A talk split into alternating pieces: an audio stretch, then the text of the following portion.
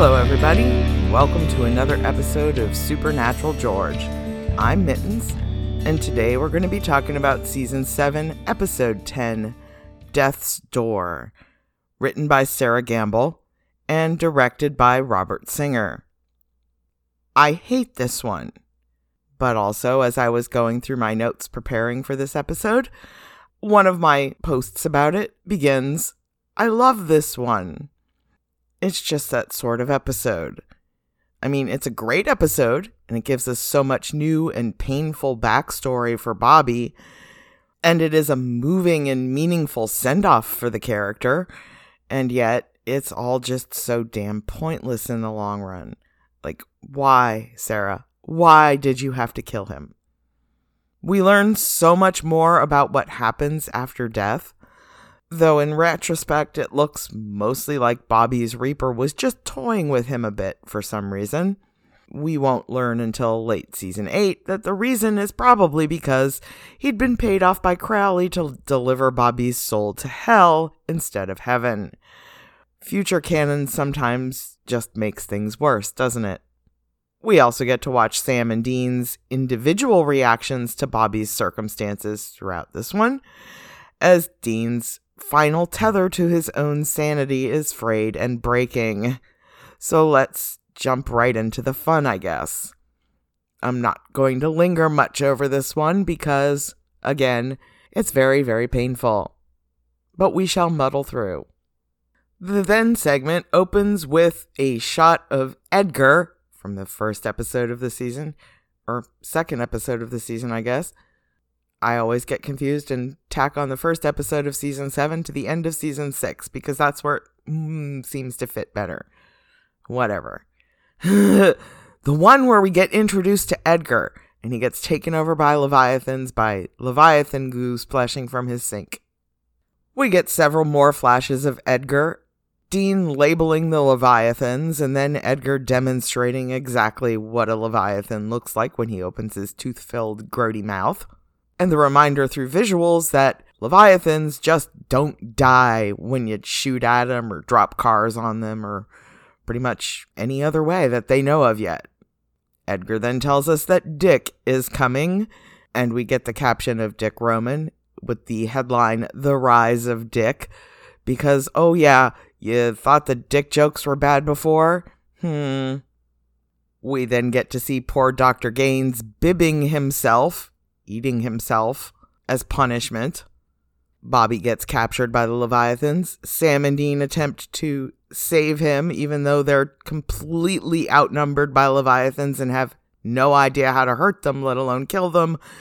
When a cleaning truck comes up and they go in with their borax spray, Bobby's escape the information and maps that he had seen, but had to leave the paper versions behind when he ran for his life. And Dick Roman shooting at the van as Bobby jumped in the back, and Sam and Dean realizing that Bobby is not answering their questions. He's really not okay at the very end of last week's episode. And then we cut to now. We begin with a very CSI shot from inside the bullet wound in Bobby's head. We zoom out and see Sam crouched over Bobby in the back of the van as they are escaping to the hospital. Dean is driving as fast as he can, and Sam is just frantically trying to revive Bobby. After a frantic few moments, we cut to the title card. And when we come back, we zoom right back down into the bullet wound in Bobby's head and into a flashback memory from just a previous episode where Sam, Dean, and Bobby were walking through the woods on that hunt. Only as they get to the spot where they find the ranger up in the tree, Bobby realizes something. Something's not right here. And even Dean's responses to Bobby are different than actually happened. Bobby says something bad is going to happen and looks down at his hand and blood is dripping onto the rifle in his hands. He reaches up under the brim of his hat and comes away with more blood. And he says, or something bad has happened already. In Bobby's memory, they go back to the little cabin where they were staying. He removes his hat, and there's only a little tiny mark of blood on his forehead, but he knows something is terribly wrong. He's like, balls. Sam and Dean are asking him, What's going on with your head? And Bobby's like, I got shot in it. Sam and Dean are like, Oh, we were with you this whole time. You haven't been shot.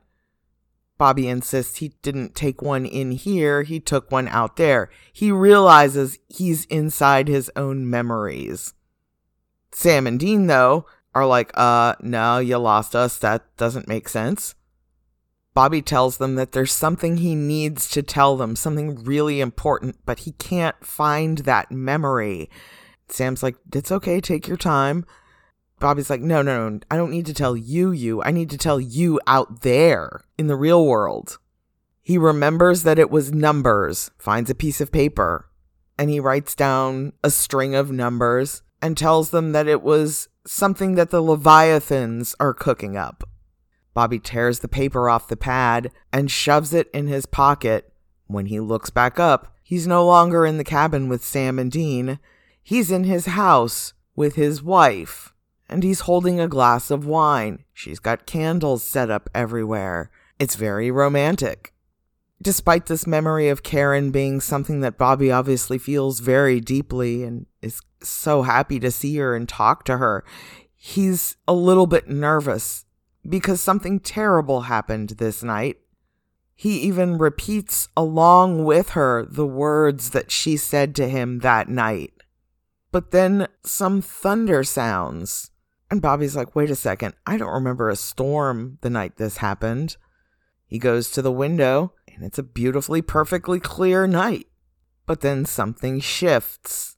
The moon and stars disappear and turn black, and Outside the window, there's a kid running toward the house. The kid is obviously something important to Bobby, and he tells Karen that he has to go. She gets upset at this, like, wait, don't go. And as soon as he walks through the doorway, he turns to look back at her, but he's already somewhere else. He's on a hunt with Rufus. They're wearing pest control uniforms and Rufus has got a EMF detector and Bobby is trying to convince Rufus that he needs help, that he's going to die and he needs Rufus's help. But Rufus is still engaged in the ghost hunt, in the memory. He goes inside the building that they're trying to clear the ghost out of. Bobby's left standing on the steps of this looks like a church and he turns, and the same kid that was running across the field towards Bobby's house runs by on the sidewalk, just staring at him.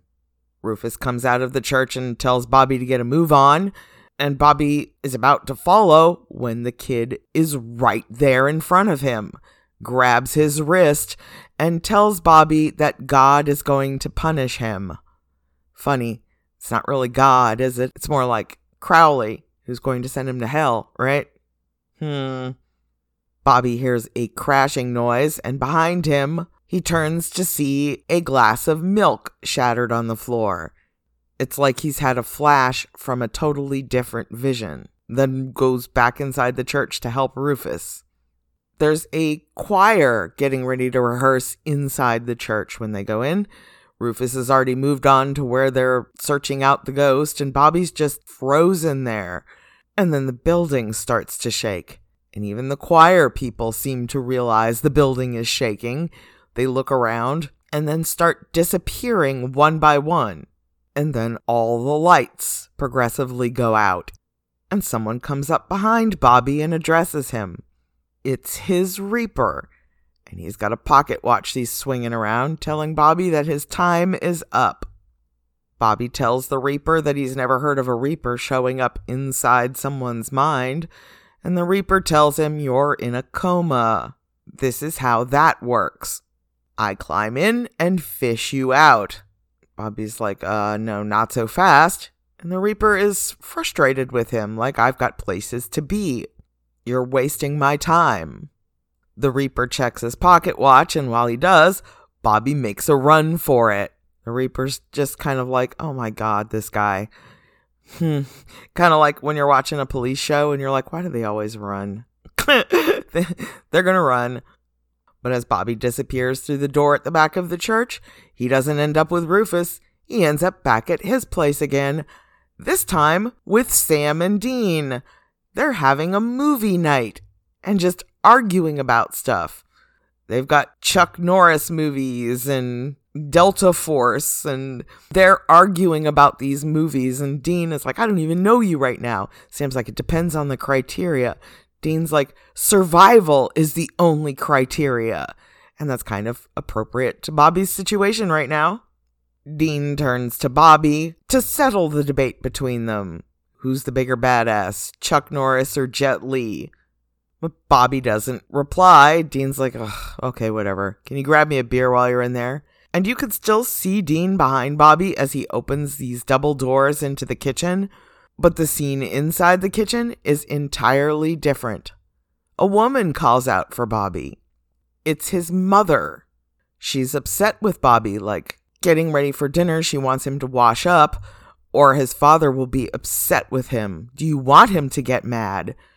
But Bobby cannot face that memory, something horrible about it and he slams the doors shut again so he can't see it anymore, and he's thrown right back to the church with Rufus. Only now Bobby is no longer wearing the pest control uniform like Rufus is. He's just wearing the same outfit he had been wearing. Bobby is still trying to convince Rufus to help him. Notice he didn't ask Sam and Dean to help him, even though they could have. He's trying to get through to Rufus tells him there's a Reaper coming after him. Rufus is like, Yeah, there's a Reaper coming for all of us. Rufus just wants to finish their ghost hunt and he's about to smash through the door of a crypt with a sledgehammer. And as soon as the sledgehammer makes contact, we cut back to reality where Bobby's being wheeled into an emergency room. Doctors and nurses are attending to him, and Sam and Dean are left back in the hallway. Sam tries to ask what's happening and if he's going to be okay, and they just get herded back out. They tell the nurse that Bobby's their uncle and they want to know what's going on. When are you going to take the bullet out? And the nurse starts saying, if we can get the swelling down, if it's in a place we can get it out. And Sam is the one who realizes if he even lives that long. Sam has already come to grips with Bobby's death here because Sam needs to maintain a grip on reality. That's what's keeping him from falling into the Lucifer hallucinations. He's been dealing with that all season long. No matter how he might feel about Bobby, it's imperative that Sam not let himself believe in something that might not be real, and the hope of Bobby's survival might not be real.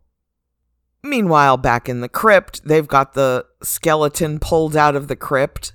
And Bobby tells Rufus, you know, forget it. I've got to keep moving. You know, my Reaper's going to get me. If you're not going to help me, I'm out of here. Turns to leave. And the ghost of the woman whose bones Rufus is about to burn appears.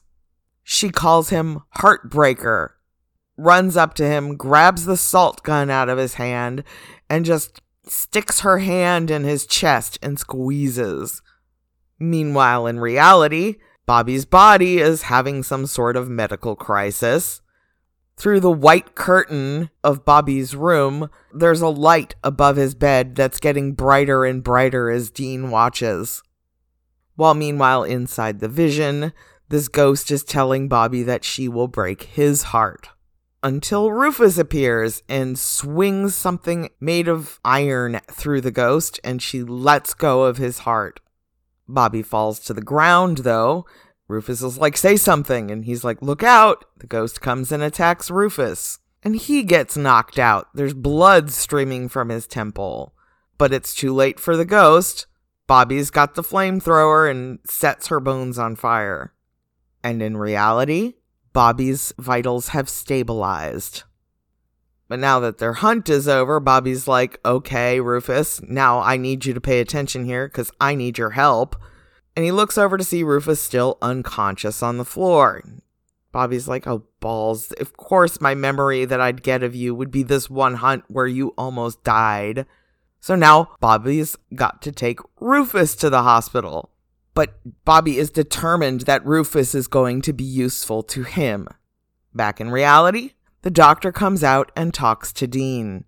He tells Dean that he's stable for the moment, but we'll just have to see. And Sam looks shaky. He is definitely not handling this well, but Dean looks devastated. Back inside the vision, Bobby's walking around the hospital lobby while he's looking for Rufus. He sees the kid again that's been following him through multiple visions. He calls out to the kid and asks him, Why are you following me? Bobby gets upset with the kid, like, Enough with this. Who are you running from? And he takes a couple steps towards the kid, who looks kinda terrified. And Bobby's like, Wait a second. Wait a second. I know who you are.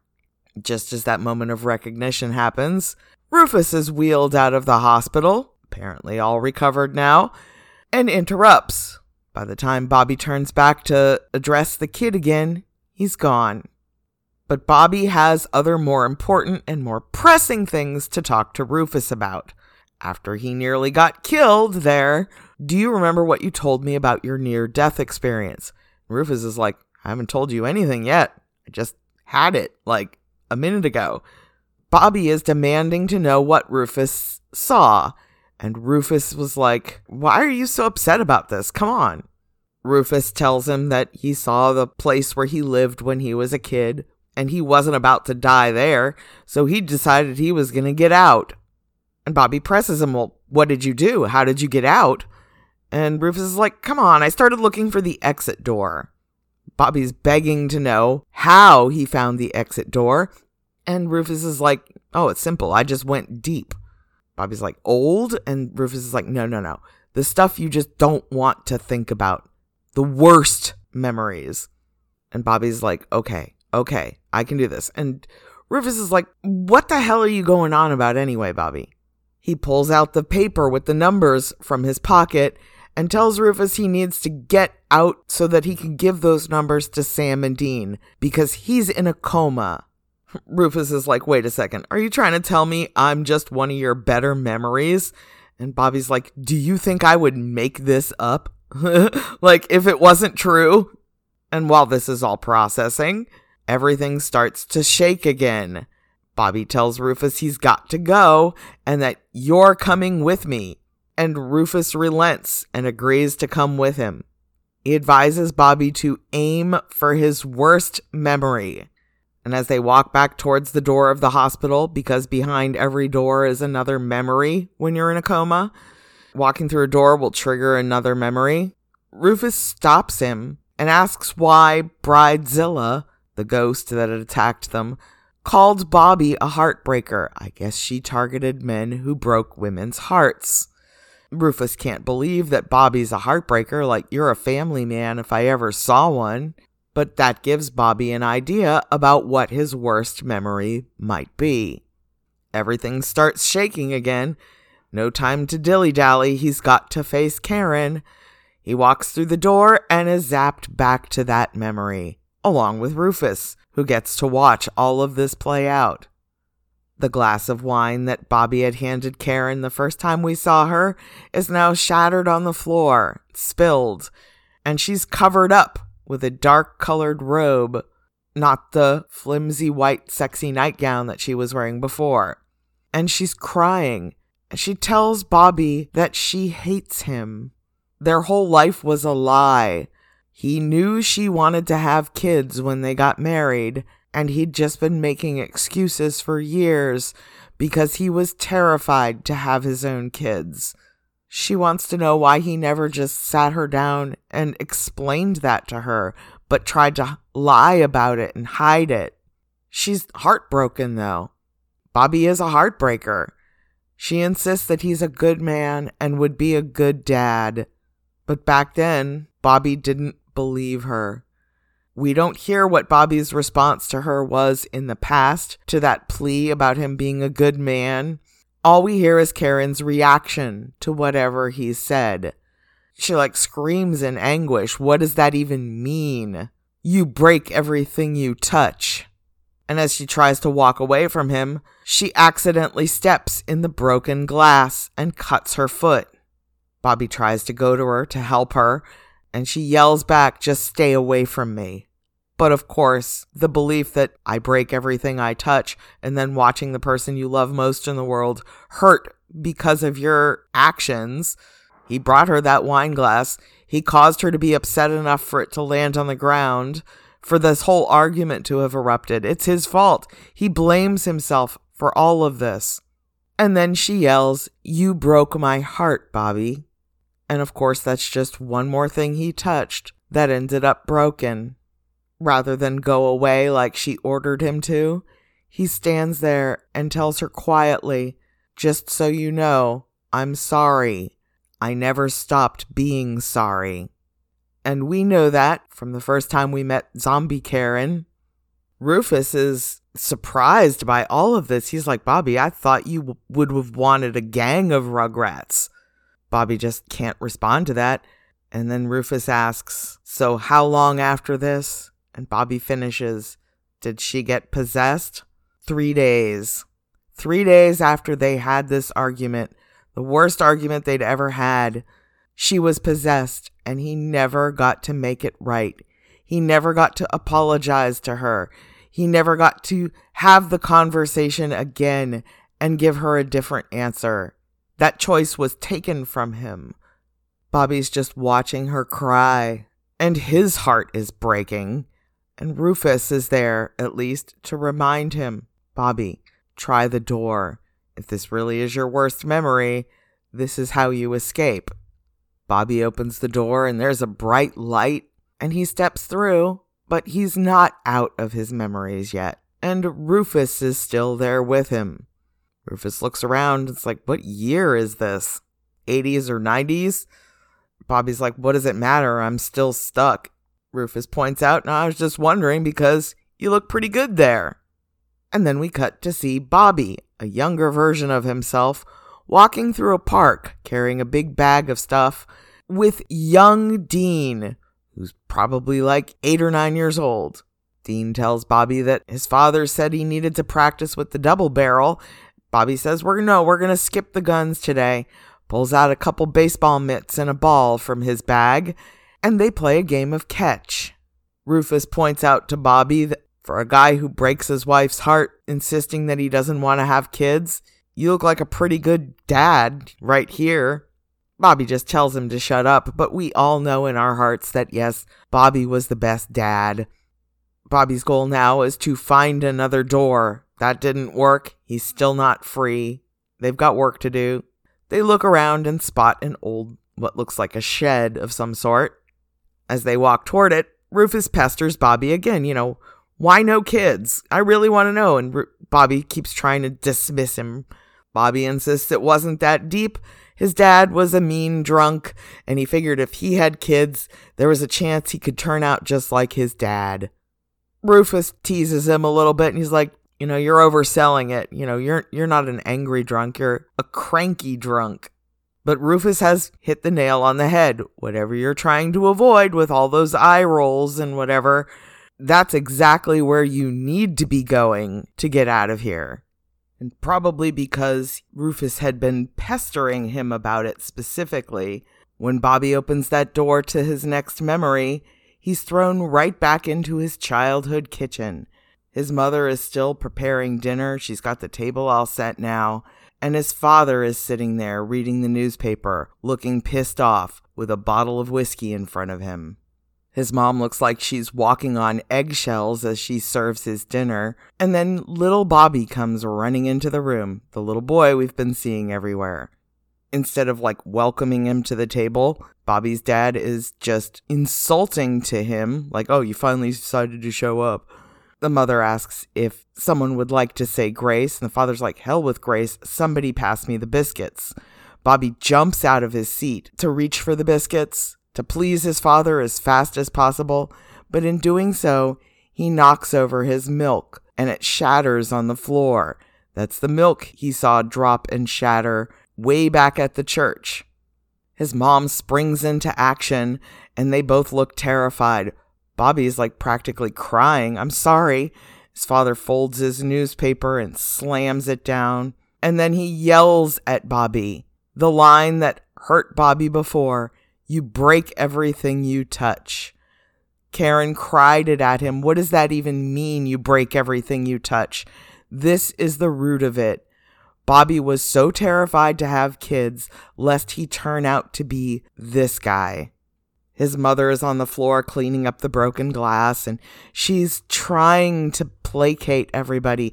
Let's just have a nice supper. And Bobby's dad is like, a nice supper. And he takes his dish that he hasn't even touched yet and flings that onto the ground. He takes another glass of whiskey and complains that he gets no respect in this house. And I'm like, dude, you're like the least respectable person I've seen in a very long time. Why would you deserve respect for being an asshole to your family? But current Bobby just shakes his head at this scene and shuts the door. Rufus is like, What? What are you doing? you can't tell me that wasn't a terrible memory to go spelunking in. You've got to confront that if you want to get out of here. Bobby tries to insist that that was any given Tuesday night. That was just his childhood in general. Nothing special about this. Rufus tells him, No, Bobby, you're scared. You need to go in there. Bobby insists they're in the wrong place. Before Rufus can argue back, the whole building starts shaking again. Rufus warns Bobby, that's a signal you don't have time. That Reaper is going to catch up to you soon. We don't have forever to go bopping around in your greatest hits. Get on with it. If there was some way to stop the thing, then maybe we could take a little more time with this, but it's a Reaper and you're screwed. Bobby has a revelation. I know what we're going to do. We're going to stop the Reaper. Back in reality, Sam is talking to the doctor, so there's nothing else you can do. The doctor is trying to be realistic with them, that he doesn't have a definitive will he get better or not. It's just a wait and see. Dean's like, well, he's lasted this long. That's a good sign, right? And the doctor's trying to say, well, it might be, but I don't want to give you false hope. Most of the time in cases like this, and he's hesitant to say it, but Sam finishes the sentence they die. Dean is disbelieving. To Dean, Sam is resigning himself to this, like he's quitting on Bobby somehow. And just as Sam and Dean are sitting with this, when the doctor leaves, a man in a suit comes in. He's the representative for the organ donation team at the hospital. He goes out in the hall and talks to Dean alone and asks him if his uncle had any wishes for what would happen to his organs after death. Dean looks shocked that anyone would ask this. The man pleads organs are only viable for a very short window. Dean is offended at this. He's like, Viable? And the man's like, Yes, we're hoping some good can come of this tragic situation. Dean cuts him off. He's like, You don't talk like that. There's every chance that he's still going to live. Don't talk about him like he's already dead. Dean insists that he's going to be fine because he's always fine. He has to be fine in Dean's mind. And Dean finally gets a chance to let out his anger on this poor man. Why are you talking to me like he's gonna die? I do my job. Do your jobs and save him. And this man in the suit is just like, well, of course they're trying everything they can. Dean lets loose. The man is standing in front of a wall with like a guide to the hospital on a board behind a pane of glass, and Dean just lets loose and punches the glass hard enough to shatter the glass and cut his hand open. And the man is completely terrified, stunned. Dean tells him to walk away. As soon as he can manage to get his feet moving, he does just that. But Dean needs a break. He goes outside for some fresh air. And what does he see? A big fancy limousine just parked outside. He goes storming over to it, yelling for Dick. I know you're in there. The window rolls down. And yeah, Dick Roman is in there. Dean starts taunting him, telling him, Oh, would you come here to finish the job? Come on out here and fight me like one on one. Dick friggin' Roman. Dick's just like smiling and nodding. And Dean's like, Yeah, see, you took a famous guy, so it's not all upside. You can't just come out here and fight me on the street like you probably want to desperately, because everybody knows who the hell you are. everybody's in the background's got their cell phones out trying to video it. Dick just taunts Dean very calmly, he says, You should go check on that friend of yours. I'm a very good shot. Dean again tells him, We're coming to get you and not just hurt you. We're going to kill you. Dick's like, Come on, I can't be killed. Dean replies that you're going to wish you could be then. Dick laughs at that. Dean's like, You're either laughing because you're scared or you're laughing because you're stupid. I'll see you soon, Dick. And Dick looks not very scared yet. He's enjoying playing with Dean like this. Meanwhile, back inside Bobby's memories, he's still in his house, his modern house, looking for something in an old King James Bible. Rufus asks what they're doing, and Bobby's like, Well, technically, you're correct. You can't really stop a Reaper, only their boss can. And we don't want to bring him into this. Because, I mean, having death there when you're in a coma is probably worse than having a Reaper. He pulls out a big cross attached to a rosary and insists that Sam and Dean have run into a few Reapers, and they have learned a few tricks, how to slow a Reaper down at least. And I mean, this is kind of reminiscent of In My Time of Dying when Dean was running around a hospital while he was in a coma evading his Reaper. But that was a slightly different situation. Back at the hospital, Dean gets himself a cup of coffee. He's had a chance to just vent his feelings a little bit now, and he looks over and sees Sam at the other side of the waiting room. Sam asks what the guy wanted and Dean does not tell him the truth. Tells him, oh, it's nothing, just some insurance mook. Because that's not important to Dean. It's not even going to become relevant in his mind. What's important is that Dick Roman was sitting out there. Sam is freaked out by that, but Dean tells him nothing happened. It's just a staring contest for now. What's up with Bobby? Apparently, the swelling has gone down in his brain, and they've been able to lower the amount of sedation he's on to the point where Bobby was fighting his breathing tube, and they pulled that out. He's now breathing on his own, and Dean's excited about this, like, oh, that's good, right? So, when are they going to take the bullet out? And Sam stutters over trying to explain to Dean that they're not even considering that as an option right now. And honestly, it's a TV thing that you have to take bullets out to make people get better because, yeah, most of the time, removing bullets does more harm than good.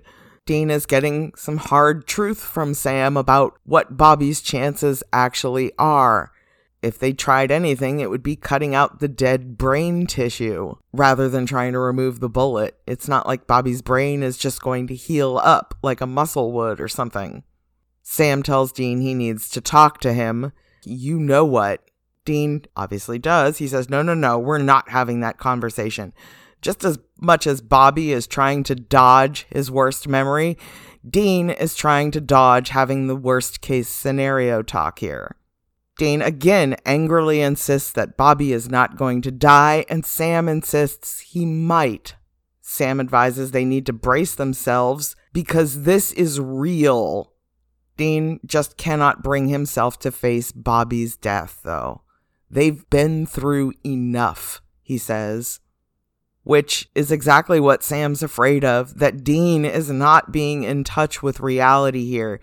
He's like betting everything on Bobby's surviving because without Bobby, Dean is going to fall apart too. And I think Sam kind of knows that too.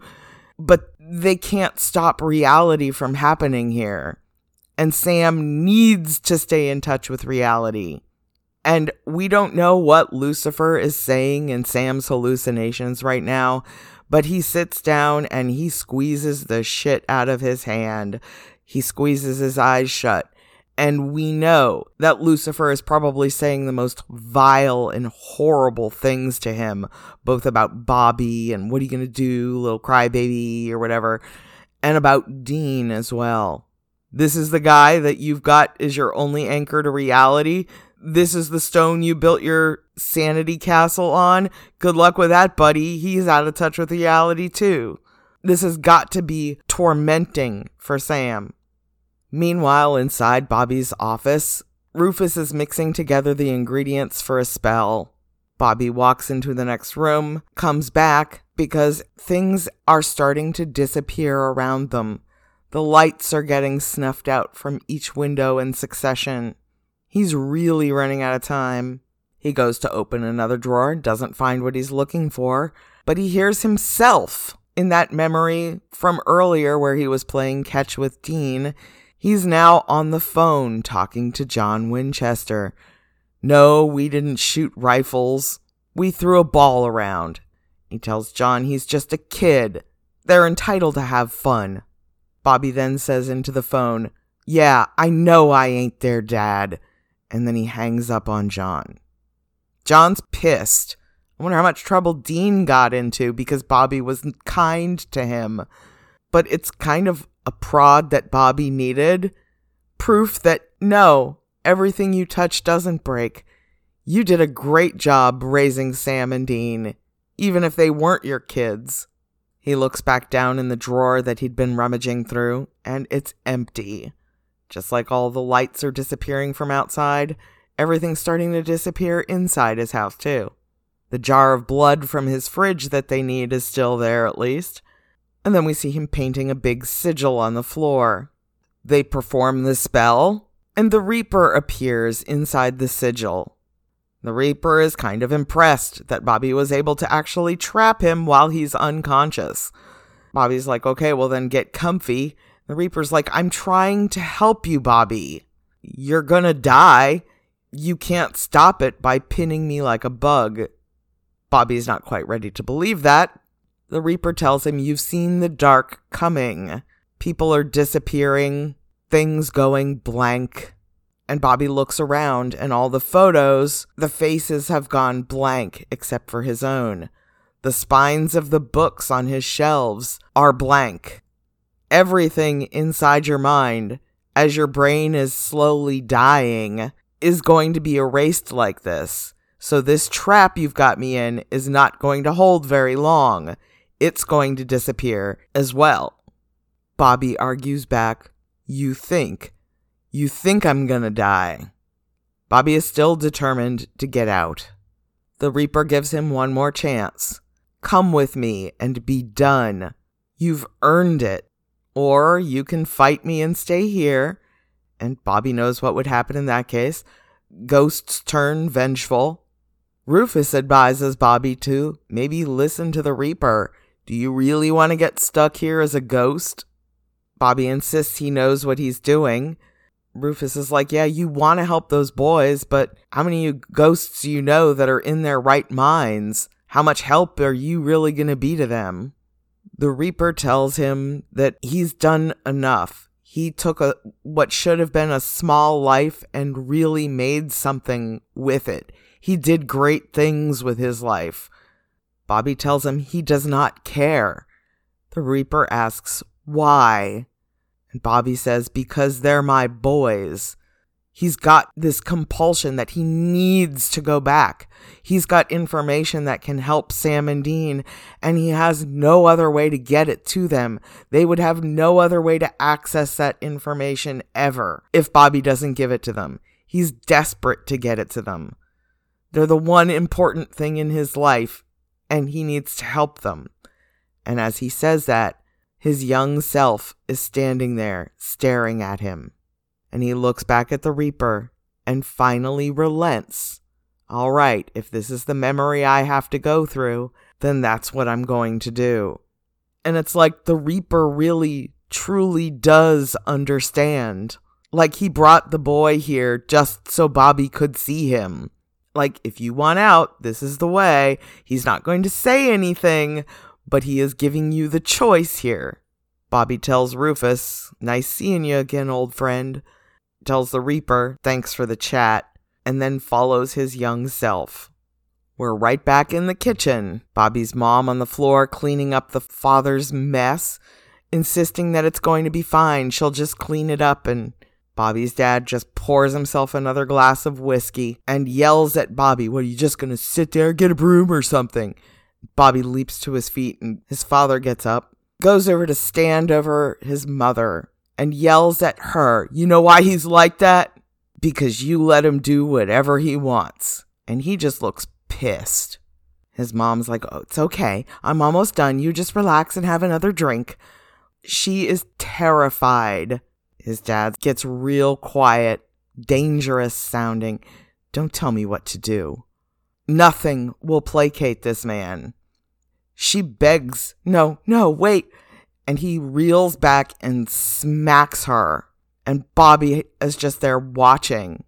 And instead of begging her husband to stop, she looks at her son and says, Why do you always provoke him?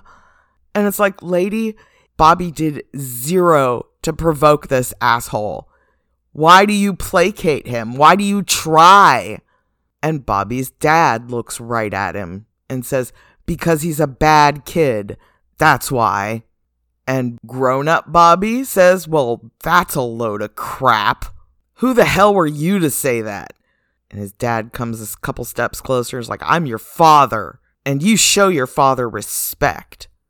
Bobby yells back, The day he deserves it. Bobby calls him a drunken bully and yells at him about, Is that what they call fatherhood, punching women and kids? His father insists that Bobby deserved it because he was ungrateful. Bobby yells at him and storms over to him. I was a kid. Kids aren't supposed to be grateful. They're supposed to eat your food and break your heart. And he calls his dad a selfish dick. And he says it flat out. You died, and I was still so afraid I'd turn into you. I never had kids of my own. And his dad's like, Good. You break everything you touch. And all through this, Bobby's mother is just crying harder and harder on the floor. And Bobby knows now he doesn't break everything he touches. And he, real quiet, says, Well, as fate would have it, I adopted two boys, and they grew up great. They grew up heroes so you can go to hell. Back in the hospital, a couple of medical professionals come through talking about plans for Bobby. Sam's like, "What? Well, what's going on?" Apparently, Bobby is showing some signs of responsiveness because he's confronting that memory, right? He's getting closer to the surface. They're taking him up for surgery. The doctor advises them if you want to see him, go squeeze in there quick. We cut back to Bobby's memory. His mother is bleeding from her nose and her face, and she's apologizing over and over again. She's begging him to stop, and he is not having it. He is going to continue pounding on her. But it's Bobby, little Bobby, who comes in with a rifle, and he's like, No, you listen. And his father just laughs. Like, what are you gonna do? Shoot me? He doesn't think Bobby has the guts to do it, doesn't think he's man enough to. Leave the adults to sort this out. I'll deal with you later. He grabs Bobby's mom by the hair and pulls her to her feet as she screams. And Bobby decides right then, yeah, I'm man enough to do this. And he shoots his father in the head in almost the exact same spot that Bobby has been shot in the head. But his father drops to the floor dead. And as young Bobby is just standing there holding the gun in shock, his mother says, Bobby, what did you do? God is going to punish you. That's the line that young Bobby gave our Bobby the very beginning outside that church when the milk dropped. God is going to punish you. Nah, it's not God that's going to punish him. But I mean, God's an evil bastard anyway. He's the one who's sort of arranged all of this roundabout way. So old Bobby finally goes to young Bobby and tells him, hey, this is where you learned a very important lesson that people never thank you for saving them. He tells himself, you did what you had to do. And yeah, he probably did. His dad was probably going to kill his mom if he hadn't shot him. And then he gives himself some some advice. Go get a shovel and bury him out behind the shed. And just then, Bobby's Reaper has been freed from his trap, and he says, You've got just about the only case of genetic bullet to the brain that I've ever seen. The lights in the windows behind Bobby flare bright, and the Reaper's like, Yeah, there's no place else for you to run. But Bobby makes a break for it out the door and comes back to consciousness in reality. And of course, Sam and Dean were standing by his bedside because he's about to be taken up for surgery. The doctor tells him that we need to get moving, and Sam takes one last moment to say something to Bobby. He takes Bobby's hand and tells him, Thanks for everything. Which, in this show, that phrase is almost as loaded as you did what you had to do or you didn't have a choice or whatever. Thanks for everything is the goodbye phrase on this show. Sam is letting him go just in case. Dean hasn't really been able to bring himself to do that yet. But Sam lets go of Bobby's hand and puts it back on the bed, and Bobby raises his hand. And Sam's like, wait, wait, wait, stop. You can't take him yet. His eyes are open. Bobby pulls his oxygen mask off. He's trying to say something, but he can't talk. Sam grabs his hands and Dean's rummaging around for a pen, something to write on. Bobby takes the marker, grabs Sam's hand, and writes that sequence of numbers that he'd been carrying through that whole fight to escape his death. This was the one thing he needed to do. And he looks so relieved, like, yes, I can finally let go now. I got the information to them. He looks at Sam and Dean and smiles and calls them midgets and then dies. You can watch Dean's heart break in real time here as he realizes what's happening. Bobby, but he is gone. The doctor calls a code in the trauma room. Sam and Dean are left out in the waiting room watching, knowing what's going to happen, knowing that there's pretty much no hope anymore. Even as the medical team all rushes in to try and save Bobby's life, this is the end. And the reaction shots just Sam is in there, but man, it feels like it's all Dean. Like, Sam always had another father figure in Dean, even if he doesn't acknowledge that or realize that. But Bobby was all Dean had. Dean doesn't have another person he can talk to anymore. That's it. And we cut back inside Bobby's head as his final memory is beginning to fade and he's back at that movie night with Sam and Dean as Sam and Dean are still arguing about movies. He grabs a few beers out of the fridge and heads back in there. But his Reaper is back and stops him. He compliments Bobby on being able to actually wake up like he did. The Reaper tells Bobby, You know why it's dark outside, right? Because this house is your last island. It's the last memory as your brain is dying which means that this is your last chance to come with me, to move on. It's for your own good, Bobby. He doesn't want Bobby to just be trapped on Earth forever. And despite the fact that Bobby did fulfill his one mission he felt he needed to, getting those coordinates to Sam and Dean, he still feels obligated to help them. So, of course, he can't let go. The Reaper tries to convince Bobby that Sam and Dean will be okay without him. And Bobby tells him, What, last memory, huh? Well, good thing I saved the best for last. And he walks away, goes back out into the other room to watch Sam and Dean arguing about popcorn and licorice. To Bobby, this is the best memory.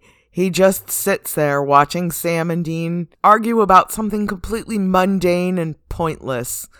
And to him, that is like the peak of his achievement on earth that he was able to give these two boys, as fucked up as their lives were, the space to just be two normal guys, just being normal.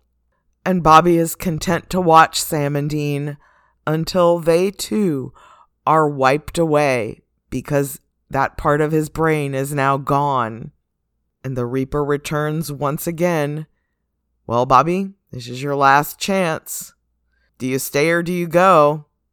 And we don't even get an answer because that's where the episode ends. And they were building suspense because we weren't supposed to know that Bobby actually did stick around as a ghost. We're supposed to doubt it and wonder if it could possibly be true. And no, but we know because we've seen the whole series before. Of course, Bobby would choose to stay. He wasn't ready to give up. He wanted to make sure that Sam and Dean would have another night like that one in his vision, in his memory. That it wouldn't all just be hunting and misery until they died now. He lives for those moments where he could just be normal with them and argue about stupid, inconsequential shit like if licorice is a good movie snack. And we are supposed to believe that that is the send off for his character and that we will never see him again. We know we will, but only as a ghost and only as a dead person or as a version of himself from an alternate universe who isn't really him. And it makes me so angry that they never actually addressed it. And even Andrew Dabb said in the final season that they would have original Charlie and original Bobby come back. And they never did and it just kind of infuriating. I mean, I guess that was original Bobby in heaven, supposedly, but that's just so fucked up. I'm sorry. And we never do find out, so. Anyway, they all deserve to live, didn't they? They sure did. Chuck's fucked up story. Was this the Reaper that Bobby evaded that was supposed to drag him to hell? Was it some part of Chuck's grand plan to torment Bobby because he made Chuck's job a little more difficult? Or was it a different Reaper later on down the line who gets bribed, the one when Bobby actually disappears for good when Dean burns his flask? Maybe that was a different Reaper who just took the payoff from Crowley. Maybe all of this really is just what happened inside Bobby's mind. And there was no larger story point to it, but again, Sam and Dean did need those coordinates, and it is going to be difficult for them to decipher what they meant. And there is going to be this back and forth about Bobby for the next few episodes until they are sure that Bobby's ghost is still around them, trying to help them. And until then, they just don't really believe it. Well, Dean does, but Sam is firmly trying to stay in touch with reality because we saw him squeezing the hell out of his hand in this episode. We know he's struggling with Lucifer, but Dean is too deep in his own grief to kind of remember that right now. And I can't really blame Dean, and I can't really blame Sam for not telling him because he doesn't want to add any more to Dean's burden right now. But man, this would have been a really great time for them to actually communicate this sort of thing to each other. Remember, Dean, I'm still hallucinating here, but Sam's trying to minimize that for Dean. Oh boy. Season 7 is just an awful mess, and I'm so glad we're almost out past it. I mean, there's still codependent shit to come in later seasons, but man, this is just so dark. and I think I've had about as much as I can take of talking about this particular episode tonight. And so I'm just going to let this one end. I think we've all taken what we can from it, seen the bigger picture story, how Chuck was involved, the pointless grief that they get put through for the sake of the story. It's just hard. And next week, we don't even get to see their grieving process of this except in montage, which is probably for the best because it sounds like they didn't do a lot of anything other than moping for four weeks. But yeah, we'll skip four weeks into the future and we'll see just the sort of toll that all of this has taken on both Sam and Dean in a way that's going to push Dean to stay on his feet because he's not going to have another choice. He's going to have to keep fighting. And God, I just want to give these two guys like a vacation. big, big time. anyway, next week, season 7, episode 11 Adventures in Babysitting.